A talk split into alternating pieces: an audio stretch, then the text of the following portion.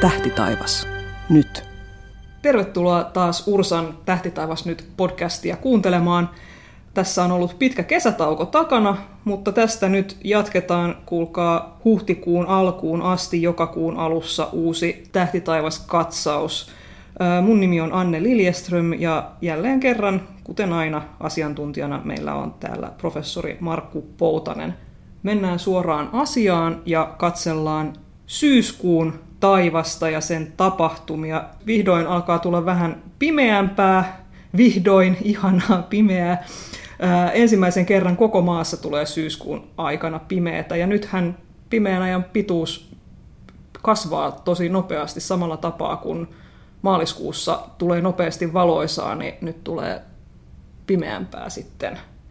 Ja maapallo on kääntämässä pohjoisnapansa aluetta poispäin auringosta ja sitten kääntää sitä etelänapan aluetta kohti aurinkoa, eli Australiassa eletään kevättä. Syyspäivän tasaus on tässä kuussa. Kyllä, se on tuossa kahdeskymmeneskolmas päivä kello kymmenen viisikymmentä Suomen aikaa. Ja se tarkoittaa silloin sitä, että silloin tuo maan pyörimisakseli on juuri kohtisuorassa aurinkoon nähden, eli aurinko paistaa sitten kohtisuoraan päivän tasaajalla.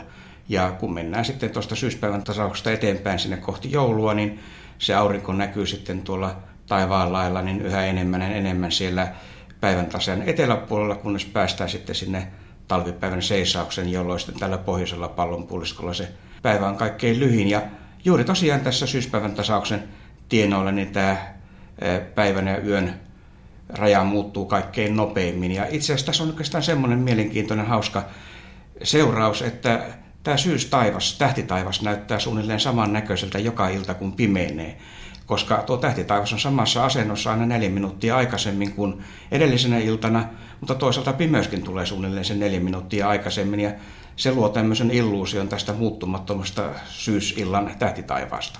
Okei. Puhutaan siitä syysillan tähtitaivaasta. Missä asennossa tähtitaivas nyt on? Nythän siis syyskuu on hirveän hyvää aikaa tähtitaivaan opettelu. Jos sitä haluaa opetella, voi tietysti vaan nautiskella siitä tähtipaljoudesta, mutta vielä on suhteellisen lämmintä ja pilvetöntä. Mitä meillä on siellä? Joo, tämä on harvinaista herkkua tietysti Suomessa. Tämmöinen pimeä, kuuton, kirkas ilta ja ei ole pakkasta. Ja siinä sitten tarkenee tosiaan niitä katsoa. Toisaalta tietysti ihan aloittelijalle niin saattaa olla vähän jopa hämmentävää, että niitä tähtiä on niin tavattoman paljon, että jos ihan ensimmäisiä kertoja lähtee niitä opettelemaan, niin melkein voisi antaa semmoisen neuvon, että mene pikkasen valoisammalle paikalle johonkin katuvalojen lähemmäs, jolloin niitä himmeämpiä tähtiä ei näy, ja silloin ne tähtikuviot löytää helpommin. Tämä on sit harvinaisempi neuvo. No, tämä on harvinaisempi neuvo, mutta, mutta jos menee ihan pimeään paikkaan, niin niitä on niin tuhottoman paljon, että sieltä voi olla vaikea niitä tähtikuvioita lähtee, lähtee etsimään, mitä tuossa tähtikartassa näkyy. Mutta tietysti heti sen ensimmäisen kerran jälkeen, niin sitten niin pimeäseen paikkaan kun löytyy. Mutta tosiaan siellä on se tuttu Otava, minkä varmaan monet tuntee muutenkin, niin se lymyää tuolla pohjoisessa. Et kun katsoo sinne pohjoisen suuntaan, niin siellähän se näkyy. Sitten nämä kesän kirkkaat tähdet, mitkä koko kesän on näkynyt siinä, tämä niin sanottu kesäkolmio, Lyyrän Vega, Joutsenen Deneb ja sitten siellä alempana Kotkan Altair, ne on kiertyneet tuonne vähän jo sitten lounaan suuntaan, vielä oikein hyvin näkyy, lännen suunnalla näkyy kirkas Arcturus. Ne on ehkä semmoisia kiintopisteitä, mitä, mitkä niin kuin ensimmäisenä siellä pistää silmään, niin sitten vähän aikaa, kun näitä seuraa ja katsoo ja yrittää löytää niitä tähdistöjä, niin kyllä sen aika nopeasti sen tähtikartan siihen päähänsä saa, että mitä löytyy mistäkin. Nyt jos haluaa löytää Linnunradan, eli meidän oman kotigalaksin himmeän vanan siellä taivaalla, niin se itse asiassa kulkee suoraan sen kesäkolmion läpi, eli se voi, ikään kuin sitä voi käyttää tällaisena, jos, jos Linnunrataa on muuten vaikea löytää, niin vähän niin kuin sen hahmottamisessa. Kyllä, ja nimenomaan Linnunrataa kannattaa sitten mennä katsomaan sinne mahdollisimman pimeään paikkaan. Se on juuri semmoinen himmeä, utumainen kohde, jota sitten jos taustavaloa siellä on, niin se tuppaa hukkumaan siihen. Eli pimeässä paikassa se kyllä näkyy oikein hyvin, ja, ja varsinkin syksyillat sitten voi olla hyvinkin kuulaita, jos siellä on sitten satanut vähän aikaisemmin, ilmakehä on puhdasta ja ei ole mitään tämmöistä sumua, utua siellä, ja tulee semmoinen oikein kunnon pimeä kuuton yö, niin kyllähän se siellä loistaa oikein hienosti. Se on nyt tuossa illalla sitten, suunnilleen sanotaan, koillisen ja, ja sit lounaan suunnalla kulkee siitä ihan taivaan kannen poikki, eli suunnilleen tuolta Zenitin kautta, ja sinne jää juuri nämä Joutsenen, Deneb ja Lyran Vega siihen lähelle sitten. Siellä on Kassiopean tähdistö semmoinen, riippuu kummin päin katsoo, onko se W vai M muotoinen kuvio. Perseuksen tähtikuvio on siellä ajomiehen, kirkas Kapella tähti on tuolla idän tai oikeastaan siellä koillisen suunnalla. Niin nämä on semmoisia, voisi sanoa taivaanmerkkejä siellä sitten, että mistä, mistä sitten löytää, mutta kyllä se silloin, kun se linnunrata näkyy, niin sitä sitten rupeaa ihmettelemään, että onpas se kirkas. Ja mitä paremmat olosuhteet, niin sitä, sitä komeammalta se näyttää. Että kaikkein hienointa tietysti, jos onnekin pääsee tuonne vähän etelämässä vuoristoon katsomaan sitä täysin pimeään paikkaan, niin kyllä se, kyllä se on upean näköinen. Ja tässä kohtaa voisi kerrata, osa tietääkin jo, mutta osa ehkä ei tiedä. URSA kerää tällaista pimeiden havaintopaikkojen karttaa. Se löytyy osoitteesta www piste taivaanvahti piste fi kautta havaintopaikat. Ja sieltä voi katsoa, onko sinne jo muut käyttäjät raportoineet siitä oman kotiseudun tienoilta tällaisia niin pimeitä paikkoja, että sieltä oikeasti voisi löytää linnunradan. Ja jos satut tietämään tällaiseen pimeään paikan, niin annappa ihmeessä se ilmi sinne kartalle. Siellä on lomake, millä näitä havaintopaikkoja voi sinne vinkata. Kerätään sellaisia paikkoja, mitkä on, ei ole siis yksityisalueita, vaan, vaan niin kuin tällaisia julkisia paikkoja, että saadaan hyvät havaintopaikat jakoon ja linnunrata kaikille. Hyvä, linnunrata. No mitäs sitten planeetat? Tässä on paljon puhuttu siitä nyt näiden podcastien aikana, että kaksituhattayhdeksäntoista ei ole varsinaisesti paras planeettavuosi, mutta miltä näyttää syyskuussa planeetat? No kyllä se surkeus taitaa jatkua tässä syksylläkin. Mars on siellä auringon suunnalla, ei se oikeastaan näy. Se alkaa tuossa syyskuun loppupuolella, lokakuun alkuun mennessä, niin tuonne aamutaivaalle pikkuhiljaa tulla näkyviin, mutta eipä sitä oikeastaan vielä, vielä sieltä nyt ihan tässä alkusyksystä näy. Jupiter ja Saturnus, mitkä on kirkkaita, niin ne on tuolla hyvin, hyvin matalalla etelässä, eli ne näkyy kyllä. Etelä-Suomesta ei kannata lähteä Utsjoelle katsomaan niitä. Etelä-Suomesta näkyy, jäävät hyvin matalalle. Jos on taivaanrantaan saakka kirkastaiselle etelän suunnalla, niin kyllä ne sieltä löytyy ja varsin helposti, että siinä ei ole ongelmia. Mutta jos niitä katsoo vaikka kaukoputkella, niin kyllä se ilmakehän väreily on sieltä semmoista, että ei se oikeastaan mitään sen kummempaa sieltä sitten enää näistä meidän normaaliolosuhteissa näy. No sitten Uranus, Neptunus, nämä kaksi ulompaa planeettaa, niin ne on sen verran himmeitä, että eihän ne paljon silmin näy.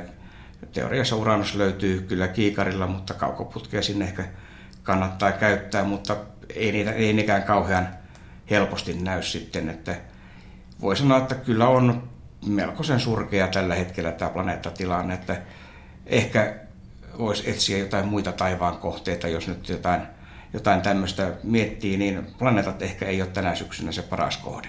No mutta mikäs olisi hyvä kohde? Linnunrataa vähän puhuttiin, mutta pitäisikö vähän jotain, mitäs niin sanotut syvän taivaan kohteet, eli tähtisumut, tähtijoukot ja tällaiset, niin...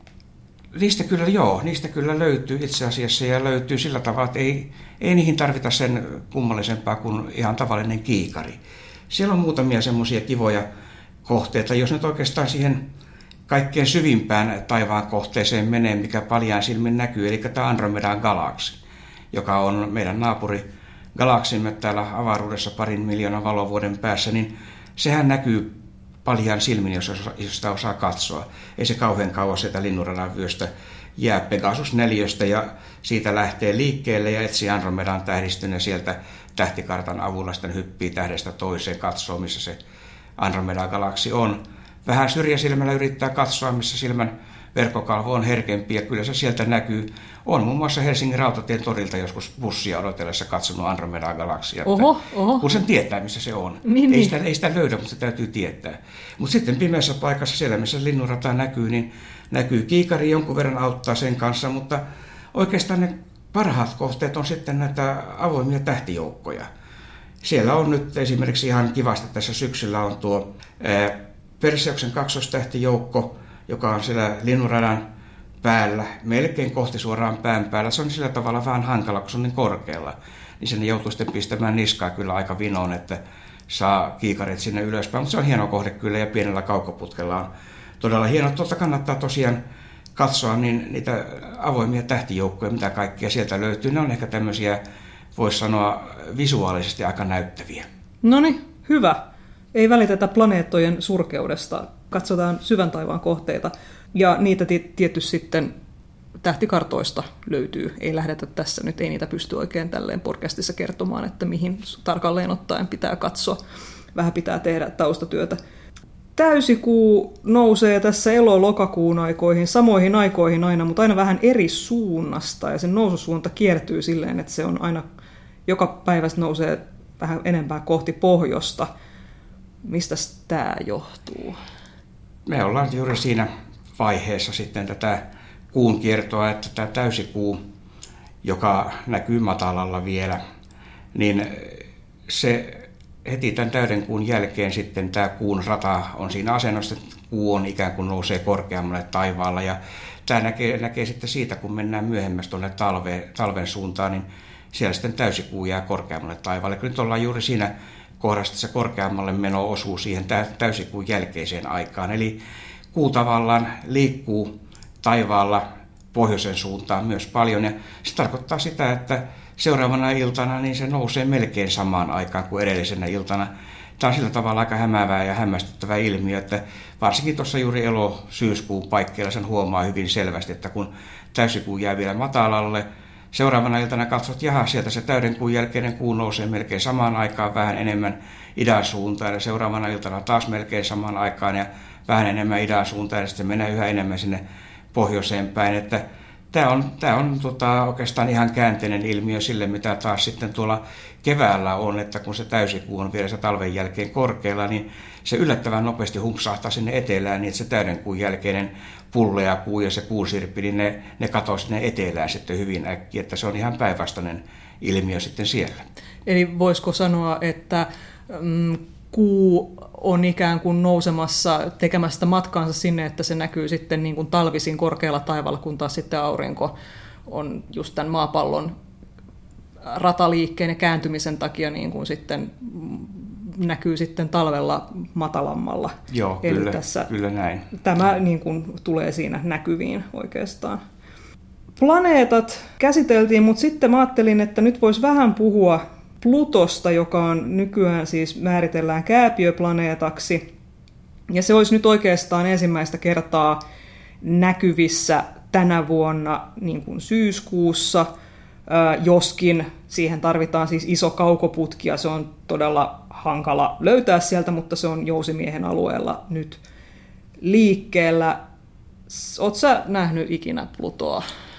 Kyllä mä sitä kerran tai pari on nähnyt aikanaan, kun havaintoja tein pikkuplaneetoista, ja sitten Pluto oli siinä sattumoisin lähistöllä, niin pitihän se kurkata, miltä se näyttää. Ja tietysti siinä nyt oli havaintovälinen kaksi pilkku viisi metrinen kaukoputki, että se oli pikkasen isompi kokoinen. Ja no ei se silläkään, silläkään sen enempää näkynyt kuin piste. Mikään pisteet eihän sitä tähdistä erottanut. Ainoa, mistä sen sitten saattoi löytää, oli se, että oli hyvä hakukartta, ja sitten siihen merkattu, että missä kohtaa se on, ja siitähän se ylimääräinen piste löytyi sitten, mutta ei siinä oikeastaan Pluton osalta niin juuri muuta. Siinä saa oikeastaan aika kauankin vielä odottaa, että näkee sen, että se liikkuu tähtien suhteen, koska se on niin kaukana, niin se liike on hidasta. Sitä ei sillä tavalla minuutin parin odotuksella oikeastaan vielä sitä liikettä edes huomaa. Aivan, se on tosi kaukana. Mutta että vinkiksi vaan, jos yhtään isompaa, sanotaan yli kaksikymmentä senttiä halkasijaltaan olevaa kaukoputkea löytyy, niin nyt olisi sitten,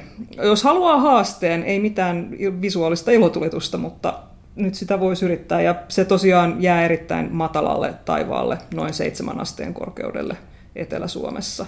Ja tosin tietysti sitten se, että jos toinen tapa on yrittää valokuvata ihan tavallisella kameralla, järjestelmäkameralla ja sopivalla linssillä, niin jos pienen aikaa pystyy sitä seurata, seurata laitteistoa, niin silloinhan se ei ole mikään valtava haaste löytää sitä sieltä valokuvasta. Että se visuaalisesti ihan kaukoputken läpi katsomalla on paljon hankalampi, mutta kyllä se valokuvaamalla onnistuu. Ja tietysti sitten se, että jos sattumalta sattuu olemaan laitteet mukana ja menee tuonne Etelä-Eurooppaan, niin sitten se ei enää olekaan niin vaikeaa. Mm, mm, se on korkeammalla se siellä. Se on korkeammalla siellä, ja se on tämä Suomen, Suomen, Suomessa tällä hetkellä tosiaan, niin Pluto jää kyllä niin alas.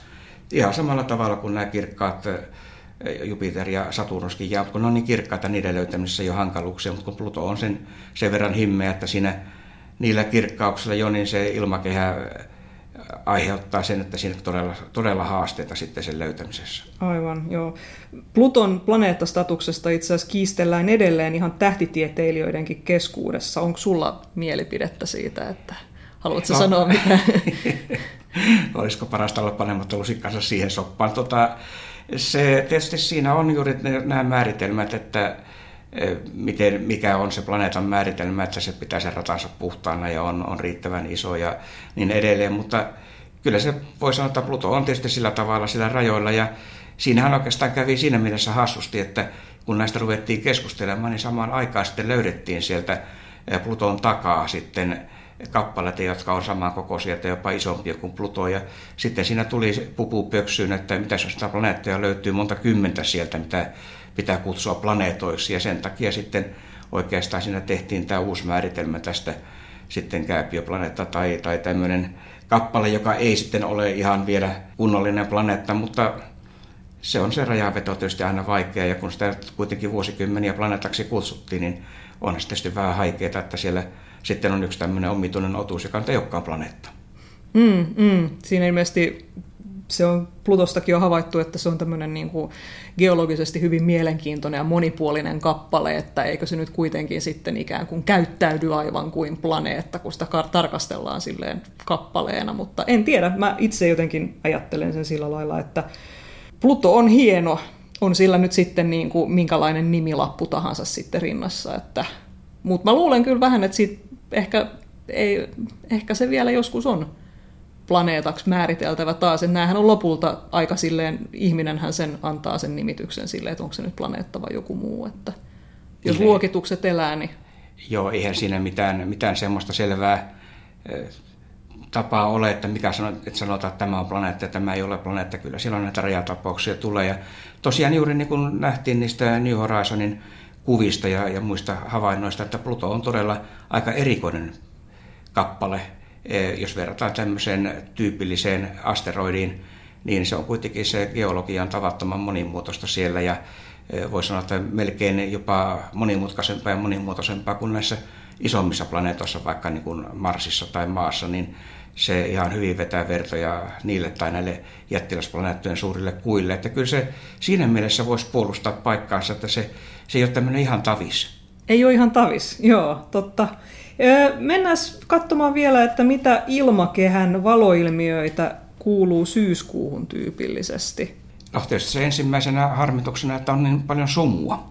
Aika usein siinä käy niin, että kun on hieno ilta, niin sitten tulee myös sumua. Ja nää, sitten sitä tietysti voi yrittää käyttää hyväksi, löytyy erinäköisiä sumuilmiöitä, että on, on sitten varsinkin aamulla voi näkyä tämmöisiä esimerkiksi sumusateenkaaria tai, tai jotain muita vastaavia, että tämän tyyppisiä, että aina kun on tämmöistä vesihöyryä tai muuta ilmakehässä, niin kyllä se hyvin usein sitten aiheuttaa jotain jonkinnäköisiä hauskoja ilmiöitä. On yhtä lailla tietysti sateenkaaret on sitten, sitten tuota vesipisaroiden aiheuttamia. Niitä syksyllä, kun tulee näitä sadekuureja ja aurinko vielä paistaa matalalta, niin näitä sateenkaaria voi näkyä ihan kivasti. Ja, ja sitten haloilmiöitä, näitä tietysti ehkä sanotaan tyypillisempiä keväällä, mutta yhtä lailla niin kyllä näitä haloja saattaa syksylläkin näkyä siellä auringon ympärillä. Ja sitten kun nämä lämpötilaerot rupeaa olemaan isoja, että yöt on kylmiä ja päivät voi olla vielä lämpöisiä ja maa on eri lämpöistä kuin ilma ja vesi on eri lämpöistä kuin maa ja ilma ja näiden rajapinnassa tapahtuu sitä valon taittumista, niin näitä kangastusilmiöitä sitten myös näkee myös aika, aika usein syksyllä. Että nämä on tämmöisiä tyypillisiä syksyn ilmakehän, alailmakehän ilmiöitä.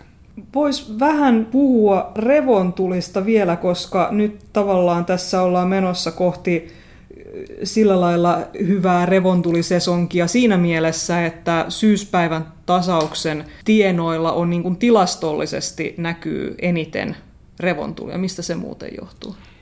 No se on oikeastaan tästä auringon ja maan keskinäisestä asennosta, että nyt sillä tavalla tämä maan magneettikenttä on sitten suotuisessa asennossa, että kun auringosta tulee näitä purkauksia, niin ne, ne sitten näkyy täällä revontulia. Tietysti toinen ihan tämmöinen voisi sanoa e, olosuhteista johtuvaan se, että nyt kun alkaa yöt pimentyä, niin e, toki revontulia sitten näkee senkin takia enemmän, mutta ja, ja monta kertaa mielletään, että talvellahan niitä näkyy hyvin, kun on kylmä ja kova pakkainen revontulet loimua, mutta se on taas sitten johtuu siitä, että silloin kun on kylmä, niin on yleensä selkeää, mutta Kyllä se enemmän niin kuin johtuu tästä näiden maan ja auringon keskinäistä asennosta juuri tai kevätpäivän tasauksen, syyspäivän tasauksen paikkeilla, niin niitä noin tilastollisesti näkyy enemmän, mutta siihen vaikuttaa niin moni seikka, että ei voi luvata, että nyt niitä näkyy ja nyt niitä ei näy, vaan kyllä se enemmän sitten täytyy aina itse mennä ulos ja katsoa, että onko siellä. Tapauskohtaisesti. Mutta revontuliin vaikuttaa nyt ennen kaikkea auringon aktiivisuus, tai sanotaan, että se vaikuttaa revontulien näkymiseen täällä eteläisemmässä Suomessa, koska napapiirin tienoilla revontulia näkyy, jos nyt ei ole pilvistä tai taivas ei ole kauhean vaalea, niin niitä näkyy aika tasaisesti ympäri vuoden. Mutta se, että etelässä asti nähtäisi revontulia, niin se vaatii sitten vähän erityisolosuhteita. Eli auringollahan on tämmöinen aktiivisuussykli. yksitoista vuotta ja nyt ollaan minimissä, eli tällä hetkellä auringonpilkkuja on vähän, purkauksia auringossa on vähän ja noin tilastollisesti niin nyt pitäisi näkyä myös vähän revontulia. Niin kuin sanoit, niin siellä Lapissa, Lapissahan tilanne on paljon helpompi, koska niitä näkyy kuitenkin, jos ei komeita revontulia, niin himmeämpiä revontulia kuitenkin näkyy käytännössä, ei nyt ehkä joka yö, mutta hyvin usein. Ja mitä etelämmässä tullaan, sitä harvinaisempia ne on ja varsinkin näin minimin aikana niitä isoja purkauksia on todella vähän, niin voi sanoa, että jo Etelä-Suomessa on, on paljon vähemmän niitä revontulia, mutta siinä on juuri se, että näitä purkauksia tai korona-aukkoja, mikä tahansa, mistä sitä varattuja hiukkasia auringosta lähtee tänne maan suuntaan, niin ei niitä etukäteen voi ennustaa, tai korkeintaan voi ennustaa ehkä muutamia päiviä etukäteen, niin kyllä ne revontuletkin on sitten semmoista nähtävää, että niitä oikeastaan täytyy sitten käydä aina illalla katsomassa sinne pohjoisen suuntaan, että onko siellä mitään vai eikö siellä ole mitään. Ja tietysti näkee netistä nykyään näitä revontuliennusteita sitten ja jonosfääriaktiivisuusennusteita, josta pystyy jo päättelemään sitten jo aika pitkälti, että onko edes mahdollista nähdä niitä revontulia, että onko siellä mitään niin paljon tätä varattua, varattuja hiukkasia tuolla yläilmakehässä, että niitä ylipäänsä voisi sitten revontulia syntyä, mutta viime kädessä sitten, niin kyllä se siihen melkein kääntyy, että kun sitä koiraa lähtee pissattamaan, niin kannattaa sinne pohjoiselle taivaalle katsoa. Joo, nyt tässä ihan syyskuun alussa auringossa on yksi tämmöinen iso koronan aukko juuri ikään kuin kääntyneenä maata kohti. Ja aivan kun tämä podcast tulee ulos, on ikään kuin tässä vaiheessa ei vielä osata sanoa, että miten se, miten, millaiset vaikutukset sillä nyt on revontulien kannalta, mutta että juuri nyt ehkä mahdollisesti, kun kuuntelet tätä, saattaa olla hyvä hetki tarkastaa ne revontuliennusteet, vaikka Ilmatieteen laitoksen avaruussääennusteesta, mutta tässä juttelin yhden Ilmatieteen laitoksen tutkijan kanssa, ja hän, hän vinkkasi, että tämä aukko, mikä nyt siellä on auringossa, on aika tuore, ja kolmatta kertaa kääntymässä nyt maata kohti, että, että tällaiset koronan aukot saattaa elää useita auringon pyörähdyksiä, ja siitä voisi sitten tulla vielä lisääkin mahdollista revontuliaktiviteettia seuraavan kerran sitä kahdeskymmenesseitsemäs yhdeksättä, että pistäkää kalenteriin, että katsotaan mitä tämä aukko, onko se vielä hengissä, mutta nyt se näyttää olevan kasvamaan päin. Mitäs pitkään nyt sitten ehkä joudutaan odottelemaan sitten, että tämä revontulitilanne noin niin kuin yleensä alkaa piristyä? No jos me mennään tähän normaaliin yksitoistavuotiseen jaksoon, niin kyllä se tällä hetkellä kun ollaan minimissä, niin maksimi sitten olisi siinä sanotaan viiden neljän viiden vuoden päästä kaksituhattakaksikymmentäkolme kaksituhattakaksikymmentäkuusi.